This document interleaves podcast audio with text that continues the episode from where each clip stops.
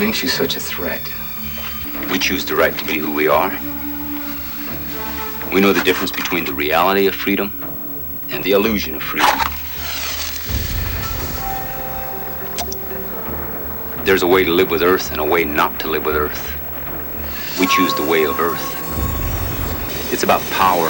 Chasha, akan tu chasha. O e tona ke chama kakele akan ompi. O ahutopa na chupaho yu kampi. Takoch kankan ompikele na yuha. Ma krakele ha kantranka takon eichake erke he on on ha hokichila manipikte. Ma krakele o hokila mi moshikila. He on heche. Le on yuita. Tatani maa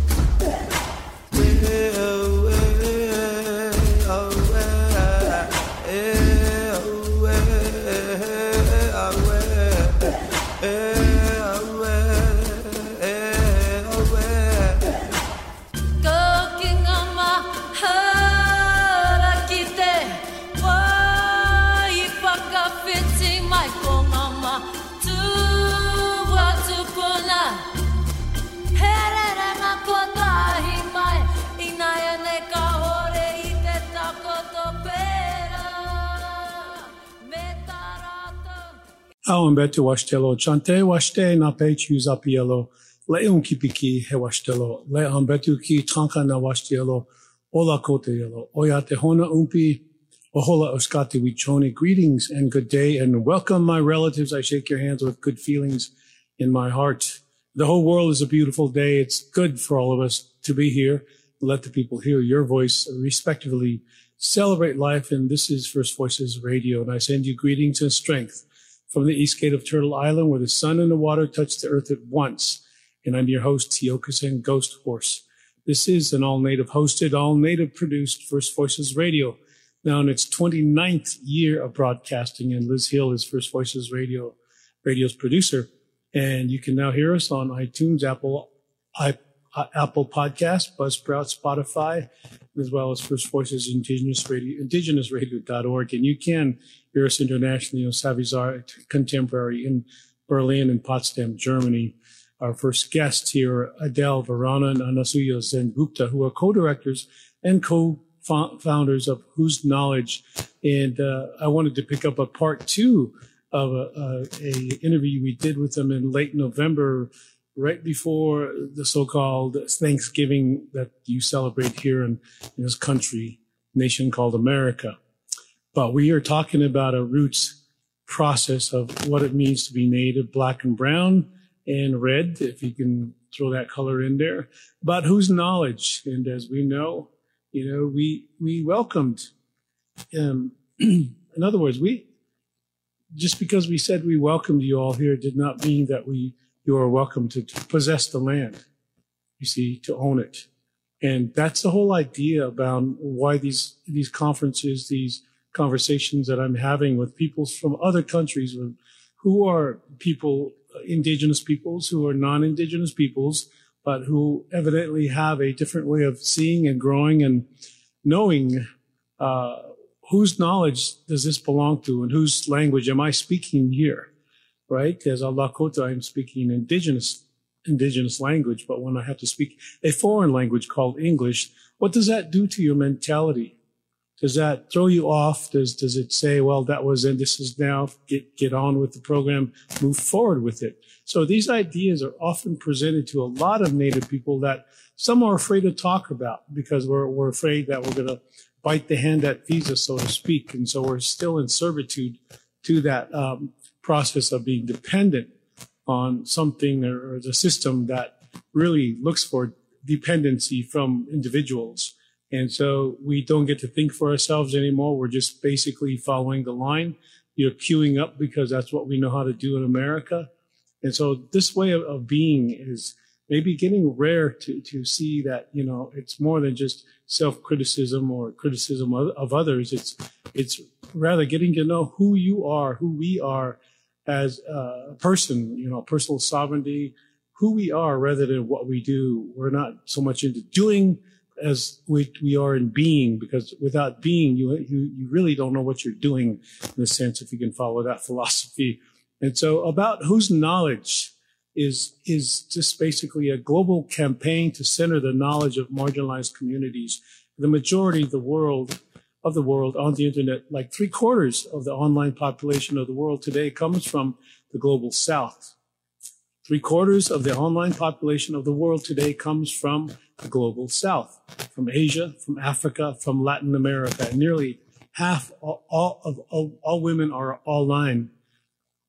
Uh, yet, let me say that again clearly in English. And, and nearly half of all women are online.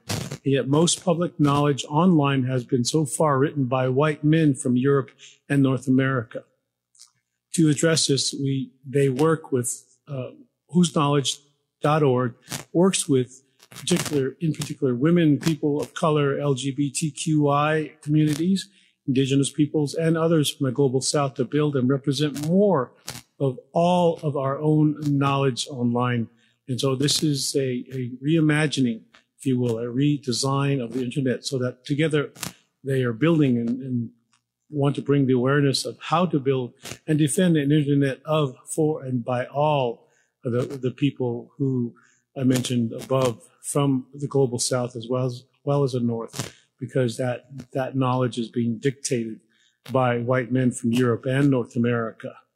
Um, so the, the, website to look up that who is whose knowledge, W-H-O-S-E knowledge.org and to follow this this conversation part two from late November. But this is one that is yesterday. Last night we uh, I edited it so that we have the time to to play a full conversation. And you see, we'll talk about the, the COVID experiences of these who are in London and one is in Southern California. So Adele Vrana has led business development and partnerships initiatives help build a more plural and diverse communities in her native country of Brazil and globally. And former director of strategic partnerships at the Wikimedia Foundation and 2015 Erasmus Prize laureate. And on her behalf of a work to expand expand access to Wikipedia in the global South. And uh, we, uh, again, we are, we are, when not reimagining what the internet of the future would look like and advocating for that online, Adele spends most of her time raising her two boys and reading uh, black feminists from the global south and spending time with her friends from close and far. And our other guest is Anasuya Sengupta, who has led initiatives in India and the U.S. across the global south and internationally for more than 20 years to amplify marginalized voices in virtue, in virtual and physical worlds. And she is a former chief grant making officer of the Wikimedia Wikimedia Foundation and regional former regional program director of the Global Fund for Women. and a 2017 Shuttleworth Foundation Fellow, and received a 2018 Internet and Society Award from the Oxford Internet Institute and is on the Scholars Council for UCLA, UCLA's Center for Critical Internet Inquiry. She holds a Master's of Philosophy and Development Studies from the Ox- University of Oxford, she studied as a Rhodes Scholar. And she also has a BA in Economics and uh, honors from Delhi University. And so when she's not rabble rousing, Anasuya makes and breaks pots and poems and uh, takes long walks by the water and, you know, those human things that we all do. So without any further delay here, I'm going to go ahead and we're going to go with Anasuya and Adele. Again, these two are with whosknowledge.org and uh, bring them to you. Good. Right. Wow, geez, how you been? Adele, you should go first. I, Yeah. I, I, I don't have words at this Okay. point. yes. So you know, Tiokasin, that I'm here in the Bay Area, right? Um, in California, and things here have been really, um, yeah, really hard uh, with the COVID numbers going up, and so we are we are not in lockdown as Anasuya is. Um, they're back in London, but we are almost there, right? Like we're pretty close to it, and we have been um, mostly home, really behaving like it's just going to buy food, but otherwise we have been home with our kids. Um, uh, for the yeah this last month trying to be as careful as possible um, to protect ourselves and protect others as well. But yeah it has been really really real. Um, and also right the worry with um, my family's uh, in brazil um, and things in brazil are really bad as well. And they have no even idea of when um, the vaccine could could get there right? So i don't I feel, yeah, the vulnerability um, of that. Um, so, yeah. But otherwise, we are. I am right, like keeping in good health and and trying to protect myself and and conserve the energy to be holding myself and holding um, uh, my communities and the people I love around me. it's very important. Yeah. Yeah. Anasuya, you're in London? I'm in London and yeah. things are not good over here. And it's been hard, Tiokasin. I think it's been hard to. We are in lockdown um, because of the shambolic mess that is this government. To be honest, I have been pretty much in lockdown since March, um, almost without stop. Uh, we had a, you know, a, a few weeks in the summer, but beyond that, we have been in pretty much continuous lockdown. And and for me, I think part of what has been really hard is to is to watch people not care um, for for the for the people they're affecting. Right. One of the really interesting, intense, and brutal gifts of the coronavirus is that even if you don't realize it, your your actions or lack of actions have such deep, you know, uh, geometric progression on others, right? Like it's it's not even arithmetic progression. It's not even your your actions or inactions affect one other person. You know, it affects multiple other persons, and I spent, you know, New Year's Day really just thinking about doctors and nurses and health workers who were trying to save people's lives in order to bring them into 2021 and and recognizing that there has been so little um, appreciation for all of these people in our critical infrastructures of care, from the sanitation worker to the nurse um, to the grocery assistant, you know, who are keeping our relatively privileged lives going. Um, and so I'm just sitting with gratitude for being relatively privileged, um, to be honest. And like Adeli, I think because we straddle multiple continents and many spaces that we call home, it makes it that much more intense because, you know, Adeli or I can't be on a flight to see our, our family um, if something were to go wrong. So, you know, there's a lot of um, holding of those at a distance with love and and energy and uh, hope that they stay healthy.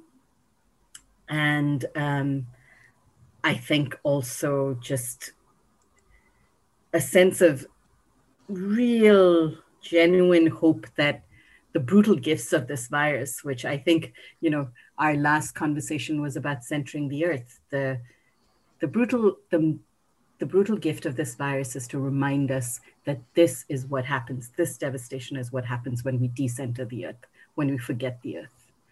And so I'm just trying to hold that as the as the wisdom for this year. You know, I mean, um, what other ideas that we can come up with more or less not just from the mind but more naturally what is our i would say spiritual immunity to withstanding this maybe it's uh, human made but i begin to feel after all it's it's really bringing us into an awareness as you talk about Anasuya that we we because we've forgotten earth these things are happening so are we in rhythm are we in rhythm uh, even with our language, with our music, um, it, because it's so about anthropocentrism, yes. right? And so we're even taking that and we're we're using it in a way that we're dominating music, we're dominating uh, religion. I mean, all these domination ideas, you know, we're we're totally not in relationship with the rhythm and so yes it's it's quite natural for us to, to feel my my family also had covid back on a reservation and that's like um, i'd say uh, 1700 miles away from here so i have to go but there we can't go anywhere really so to stay here and in the mountains here where people are very conscious of, of what's going on so they're, they're trying as much as they can but then now you have a new introduction of a different type of virus. Yeah. So it's still lockdown, but we do we have I'm saying we do we have the language to not use such prison terminology? You know, what maybe that's part of um, getting into the rhythm is by by not using the language that keeps us out of rhythm. You see, can you go with that idea? Because I know we can talk about what we did last time was, you know, how the capital is built upon indigenous lands and all that, but but also, uh, there, my uncle comes up with something that says, you you can't take it with you because people are thinking you can't take it with you, so why take it now?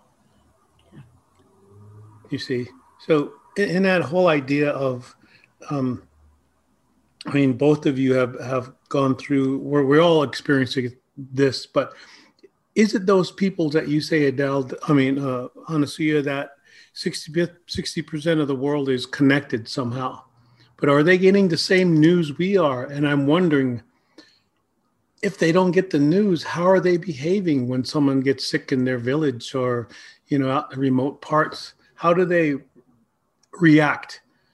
I mean, just just some ideas. Yeah.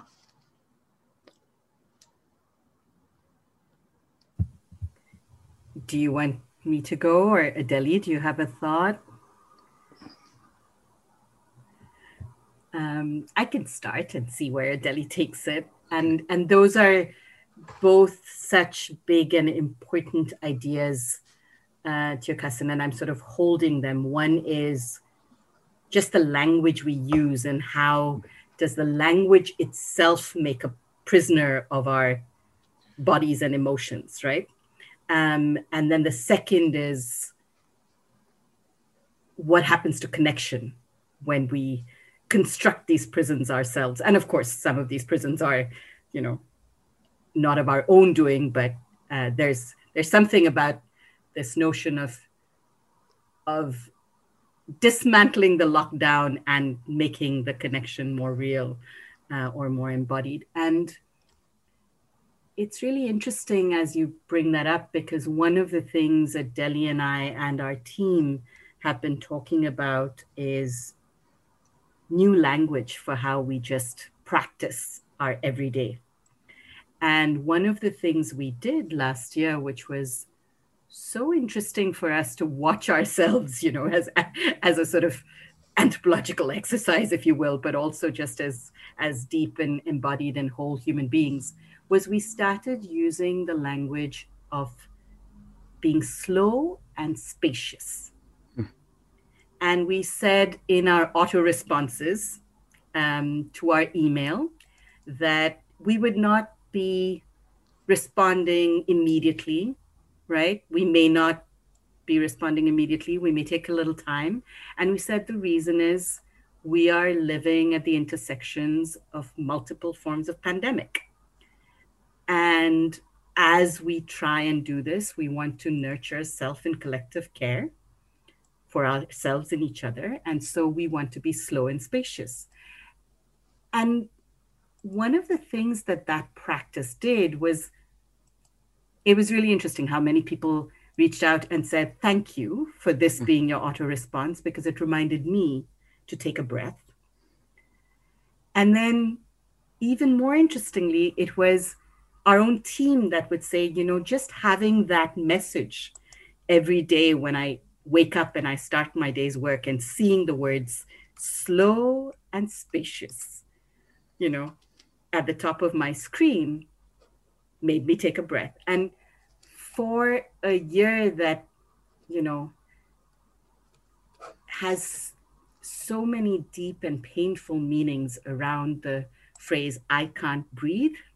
Mm the notion of letting breath through our bodies and our minds and our ways of being, I think became a really important practice for us. And so you are right. I think there's something really interesting about rejecting words and saying, rejecting words that also take our breath away if if if if you and you know if as you're saying they do and, and i think they do and at the same time recognizing that what the material reality of the situation asks us to do is create space through connection but connection in ways that we may not um, we may not have had the, the wisdom to do before, right? Like this is where, in some ways, technology becomes an architecture of connection that is is so deeply important. We wouldn't be talking without it. Uh, we wouldn't be on the phone to our mothers every day, whether they're in Brazil or in India, without it. Um, I wouldn't be playing, you know, Scrabble with a friend halfway around the world as one way to remind ourselves that as the the situation in the world is making us feel claustrophobic. I think that's the question I'm sitting with. Yeah, and um, I'm for me, I'm I'm sitting and reflecting with with what you offer us, Tiokasin, and I think the what brought me to think about language and rejecting um, the language that imprison us and also the, the rhythm right? Instead of domination to be in rhythm with earth um, and it's actually at the, the core of the process of unlearning for us in decolonization right? So when when i'm thinking at the work that we do as whose knowledge and we bring the word decolonization or um, uh, or unlearning right? Like that is that is thinking through what are the things that we sometimes reproduce unconsciously. And we are then reproducing what we have then learned and ingrained by the systems of power and privilege.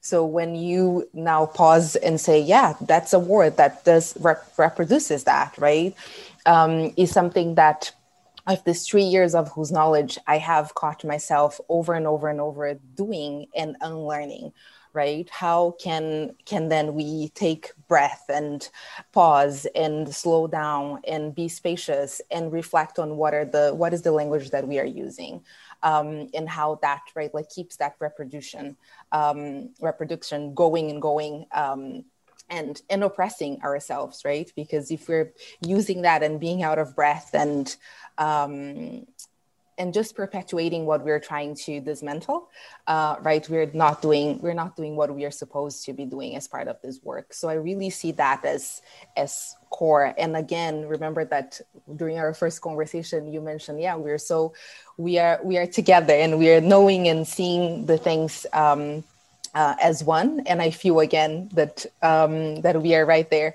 um, and the, the other thing that you brought up is the knowing, right? And technology um, as a way of then bringing information um, to right like villages or or the people that um, are connected or partially connected. Um, and and another thing that I want to bring up is that there is that part of connection and the knowing, but also when we are thinking about technology and what is it that we are having access to, right? What is it that we are reading? Uh, what is it that we are consuming as knowledge or information? Do we also know and have the awareness that uh, we as marginalized communities and people may be reading the content that is being created by white male cis able um, men based here in silicon valley right? And that the very experience that technology creates do not look and do not seek to center us so when we experience and, and i'm seeing more and more people that look like me or come from with the same background and and others right? Like indigenous communities that are using the platforms are getting more and more aware that those platforms do not serve the liberation that they are seeking. And they are trying to use that those tools to then awaken the whole community and say look we we know that these algorithms and the way these platforms have been built they're not really like seeking to center us and to liberate us but we can try to make use of that to educate ourselves to unite ourselves and to strengthen our communities. And i think that is um that's another knowing that we need to w- wake up to right? Mm-hmm. it's not only to have access and to have the phone in our hands but also what is it that we are consuming? What is it that we are using that um, technology for? So i just want to emerge that uh, as well um, in our conversation. Very interesting because it it reminds me of something that was written almost 72 years ago. this is way before all of our time, but it was called the Orwellian 1984, right? So this Orwellian dystopia that we're living now, people aren't even aware of that because they weren't born. Maybe they didn't read the book. They're kind of just accepting it as this is the way it is. But those of us who who know even more so is that this, as you said, this language that makes us a prison of our emotions, Anasuya, you talk about is this the fact that what you are doing with knowing um, with your group is that we are actually reconsidering consciousness, right?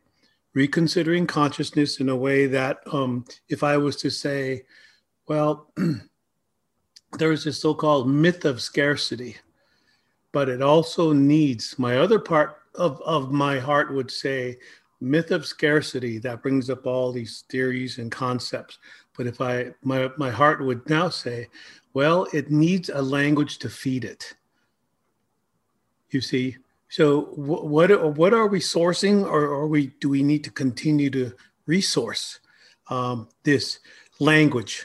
Um, and, and that's why i wanted to talk to you all again because you're you're talking about not such a new language, but but something that's sleeping within all of us.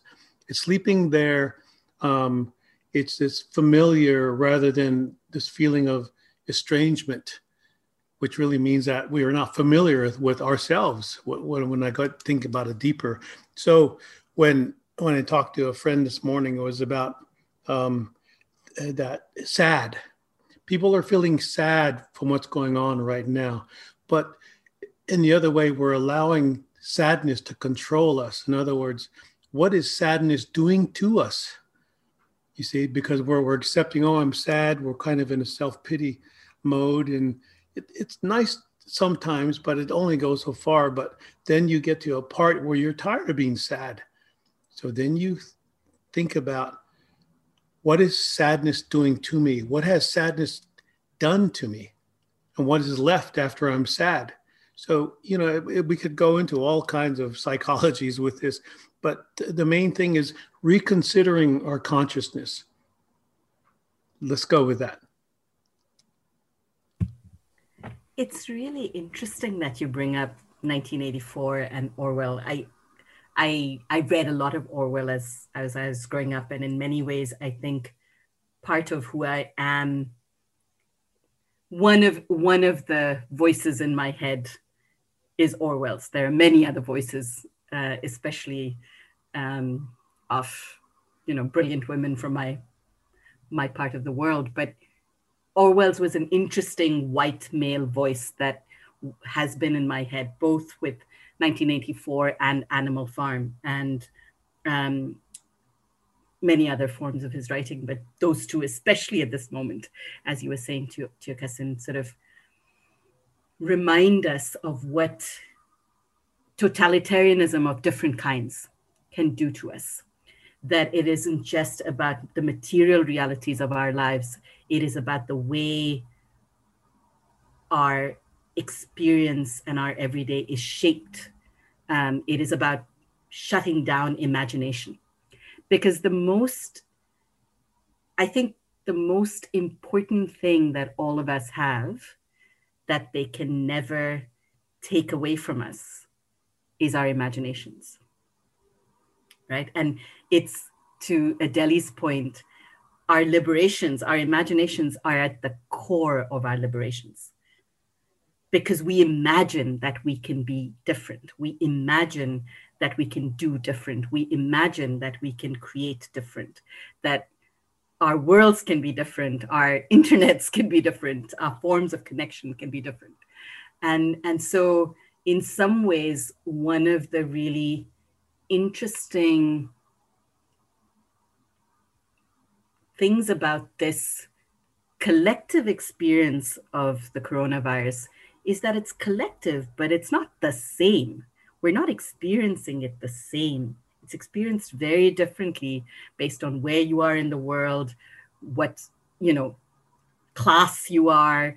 Are you a woman or a man or non binary? Are you a child or an adult, an older person or younger? Are you black or brown? Are you on a reservation versus an enclave, right? Um, and yet, in some ways, what it has allowed us, because it is still collectively experienced, is what you know a writer from India, Arundhati Roy, calls a portal. It's allowed us a portal um, through which we can at least have a starting point of shared imagination right? That at the very least, we can say different people have experienced what it means to be scared and fearful, as you said, or sad. But then what? What's next? Is that all that we're going to be? And so there's something I think that I really strongly associate between consciousness imagination, connectedness, and sentience. That there's something about sentience that is about the relational, that is about that. I can own it's the it's again, you know, I it's the spirit of Ubuntu, this South African philosophy. It, you know, I am because you are. I cannot be conscious of myself if we are not in conversation with each other. And being in conversation with you allows me to imagine differently. And I think speaking with you, I, I, I feel like I've never actually before made that connection between consciousness and imagination quite so strongly, but I think I'm making it now, and I'm and I'm recognizing that in at whose knowledge, as as as Adele was saying, the reason we are we use the word imagination a lot. We are constantly using this word, and and there's something more powerful about it than I think even I realized. And so I'm just sitting with that sort of connection um, and wondering where Adele will take it.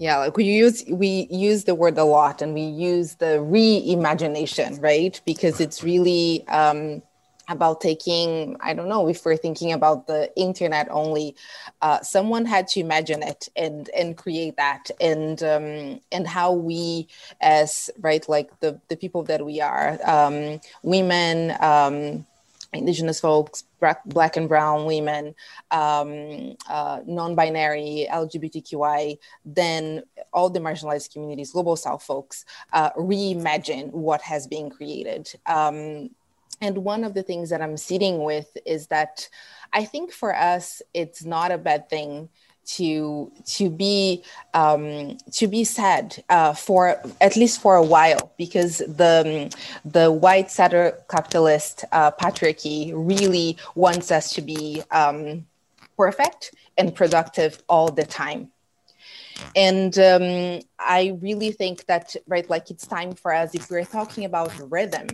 um, that as human beings we are not right like perfect. We we have our feelings our emotions and we have to allow ourselves to feel them without feeling guilty right? Without really um, having the the pressures of this society uh, like just just tell us that we can't that we have to be in this ongoing productive mode all the time because right like we are we are producing. Um, so I I feel that in this the brutal gift of um, of corona the coronavirus pandemic, it's also to to tell us that yes we right like we need to be sitting with our feelings and emotions and we need to acknowledge that um, and acknowledge them. Um, to be able them to say then now what? Right? What do we what is it that i need to get over the the sadness or the feeling if it's immobilizing me right? Like if it's not serving me. Uh, do i need right like to be more in contact with my communities to be then uh, surrounding myself even online uh, mm. with the people that I care about? Do I need to look for resources for my mental health? Um, what is it that I need uh, to do? But I think just the the first moment of acknowledging, yeah, this is a hard situation and it's fine to not feel um, 100%, right? Or to not feel happy all the time. Um, and, and I agree with you, Tiokasin. Then, right, like there should be, there should be then a phase um, after that that we then come to maybe problem solving or, uh, or taking care of that. But I just wanted to, to say that I think that the, the first step is important. We need to feel our emotions if we want to be in rhythm because it's part of who we are as human beings, right? Um, so that's one one thing and um, and i think now that Anasuya was bringing right like the the consciousness and um, and the imagination together uh, with the technology um, i really think that as whose knowledge we are right there right like we're really um, trying to i think create that awareness right? And and i think we're in the business not in the business so i think we are in the we are trying to um, create the awareness around collective consciousness that is built and created by technology. Because if we think about the word today a lot of what we consider to be the social norms and what is what is it that we are sharing as society and human beings is being created by this by this medium, right? Like it's being created online. Um, and what is it that we are accepting and what is it that we are no longer accepting? Um, and I think that's that's right. Like for whose knowledge, if we're looking at knowledge and what is knowledge and whose knowledge, um, then is the question of that: what is the collective consciousness that we have around knowledge, and is that time to to reject that to reimagine a new a new collective conscious around what knowledge is uh, and who should be then centered um, centered as as we create knowledge right? As we reimagine knowledge as we reimagine our experiences online and in our daily lives. Um, so yeah that's how i'm how i'm thinking it and reflecting um, this reimagination, imagination, and consciousness and the technology that is shaping our lives today. Just one more thing, just to really think about the people of doing and the people of being.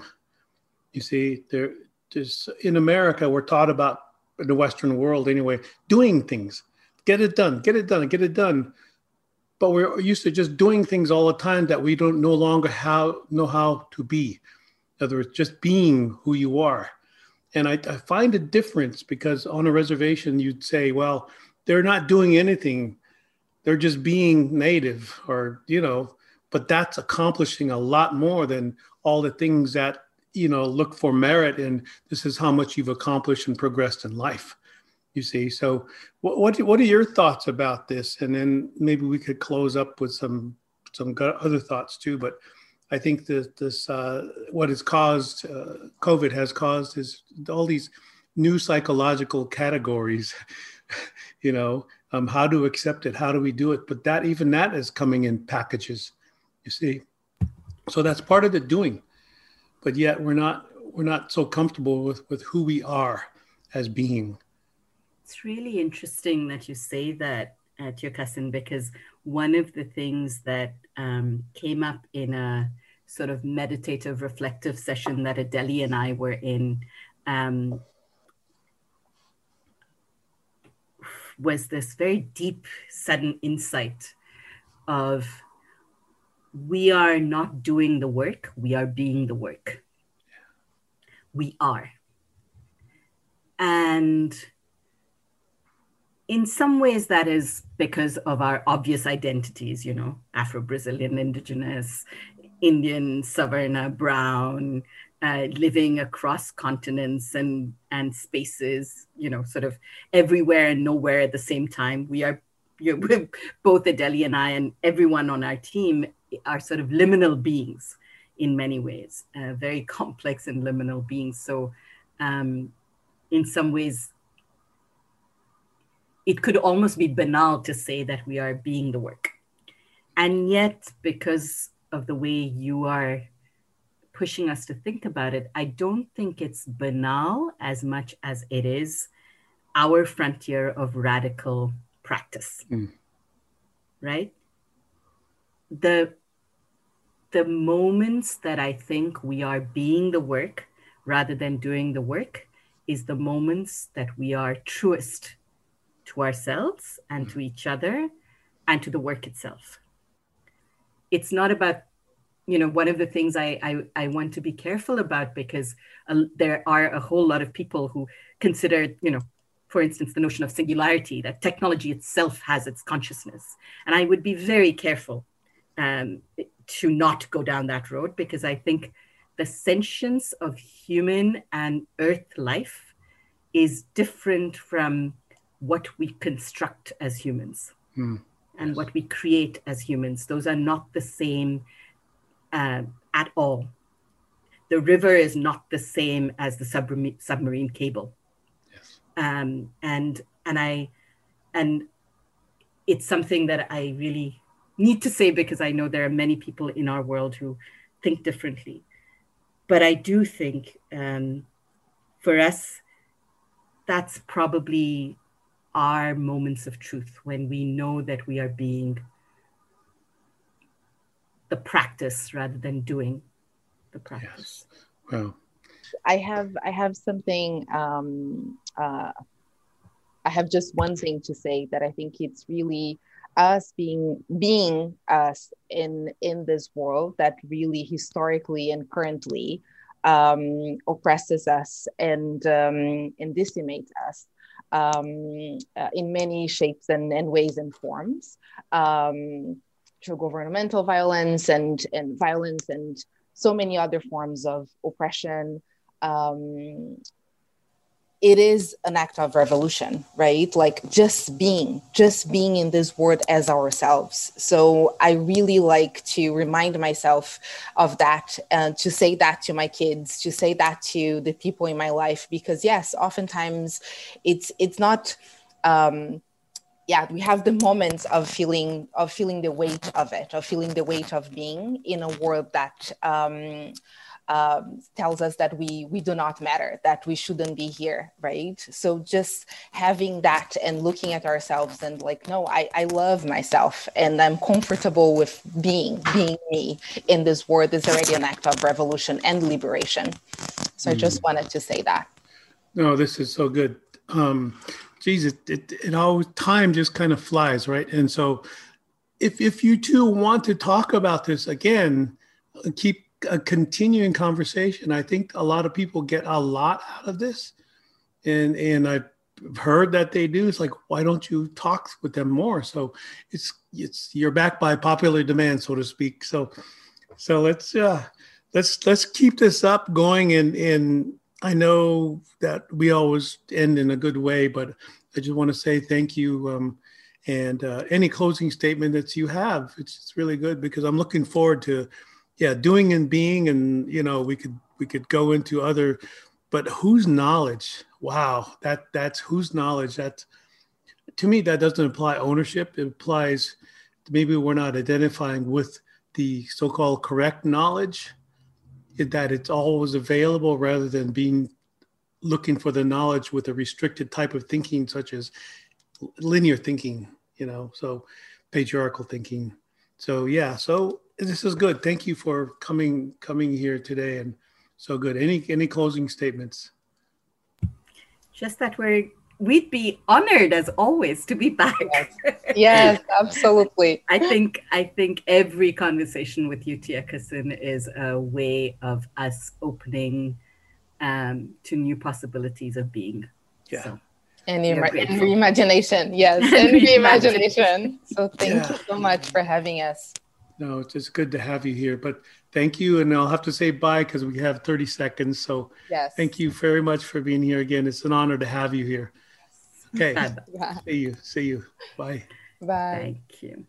And that was Adele Vrana and Anasuya Zen who are co-directors and co-founders of Whose Knowledge, which is a collective, uh, basically consciousness, I would say, of people of color, people of culture, putting together and coming up with different language to use rather than the domination, the patriarchy, the language that I'm speaking now.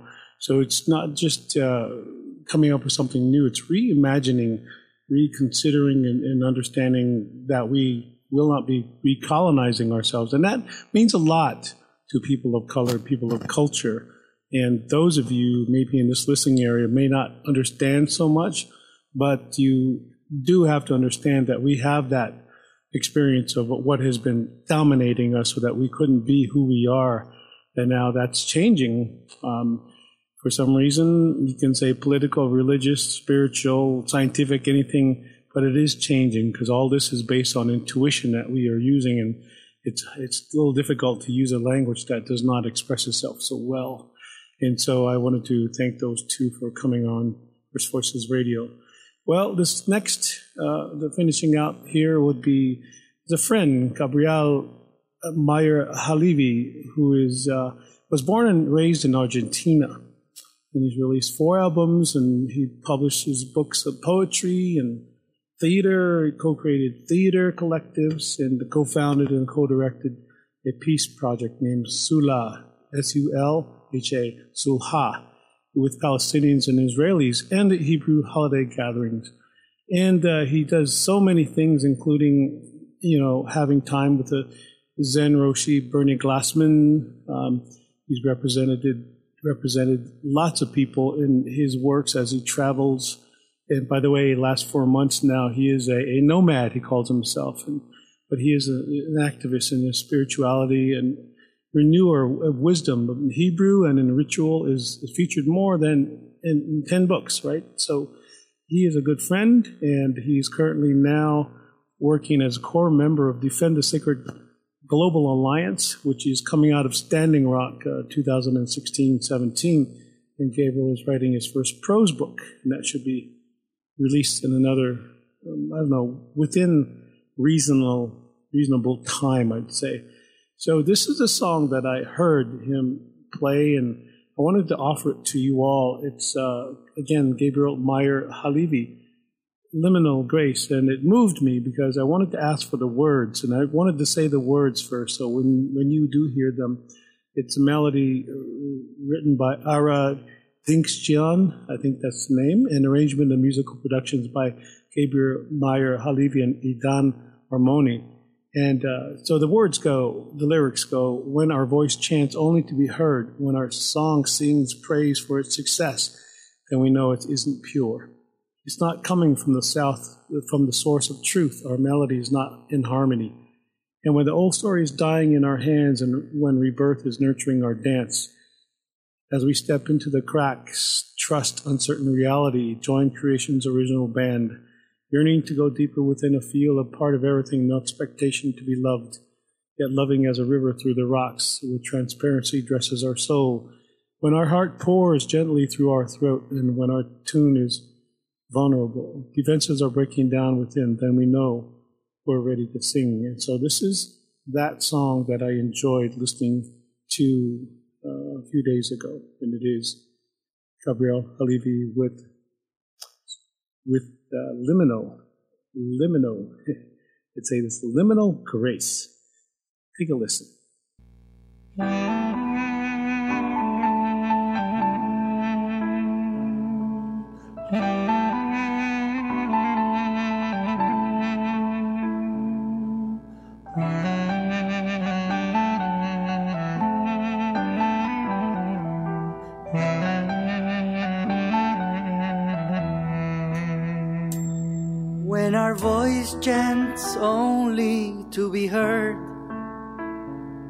When our song seeks praise for its success, then we know it isn't pure. It's not coming from the source of truth. Our melody is not in harmony. When the old story's dying in our hands, when rebirth is nurturing our dance. We step into the crack, trust uncertain reality, join creation's original band. Yearning to go deeper within, feel a part of everything.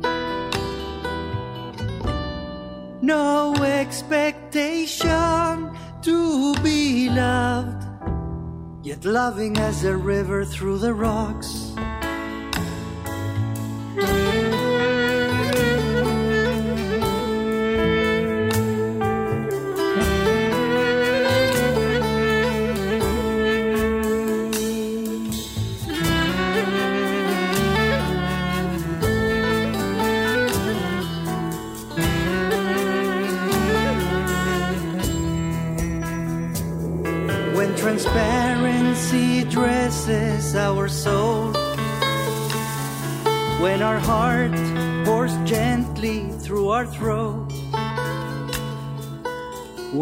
Tune is vulnerable, defenses are breaking down within, then we know we're ready to sing. When our tune is vulnerable, defenses are breaking down within, then we know we're ready to sing.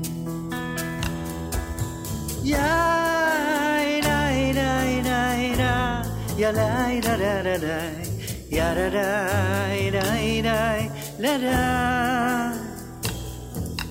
Ya da da da da, la da da da da, ya da da da da da, la da.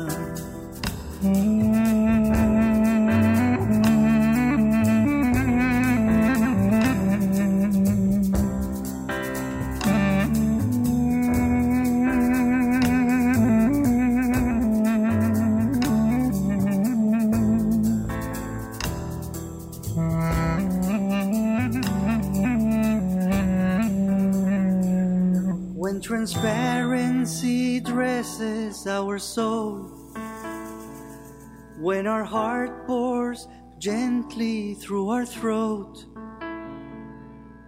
when our tune is vulnerable, defenses are breaking down within, then we know we're ready to sing. When our tune is vulnerable, defenses are breaking down within, then we know we're ready to sing. And there's Liminal Grace by Gabriel Meyer Halevi. And you can find Gabriel Meyer Halevi on Spotify, YouTube, Facebook, and Instagram. And it's a single. And I'll leave you with that. And uh, it moves. So please listen up and it has deeper meaning. We're not looking for the classical, you know, top 40. This is a thinking song, a feeling song, a knowing song, a being song, a conscious song. So with that, I'd like to say thank you. This is our first program into this 2021. My name is Tiokasin Ghosthorse, host of First Voices Radio into its 29th year on the radios. And so as a young man, and I don't feel still so old. So I'm going to be here. Thank you for listening. And uh, let's uh, turn that love and praise towards the earth. Give thanks. Without her, there can be no heaven, as my uncle would say. There can be no peace without earth.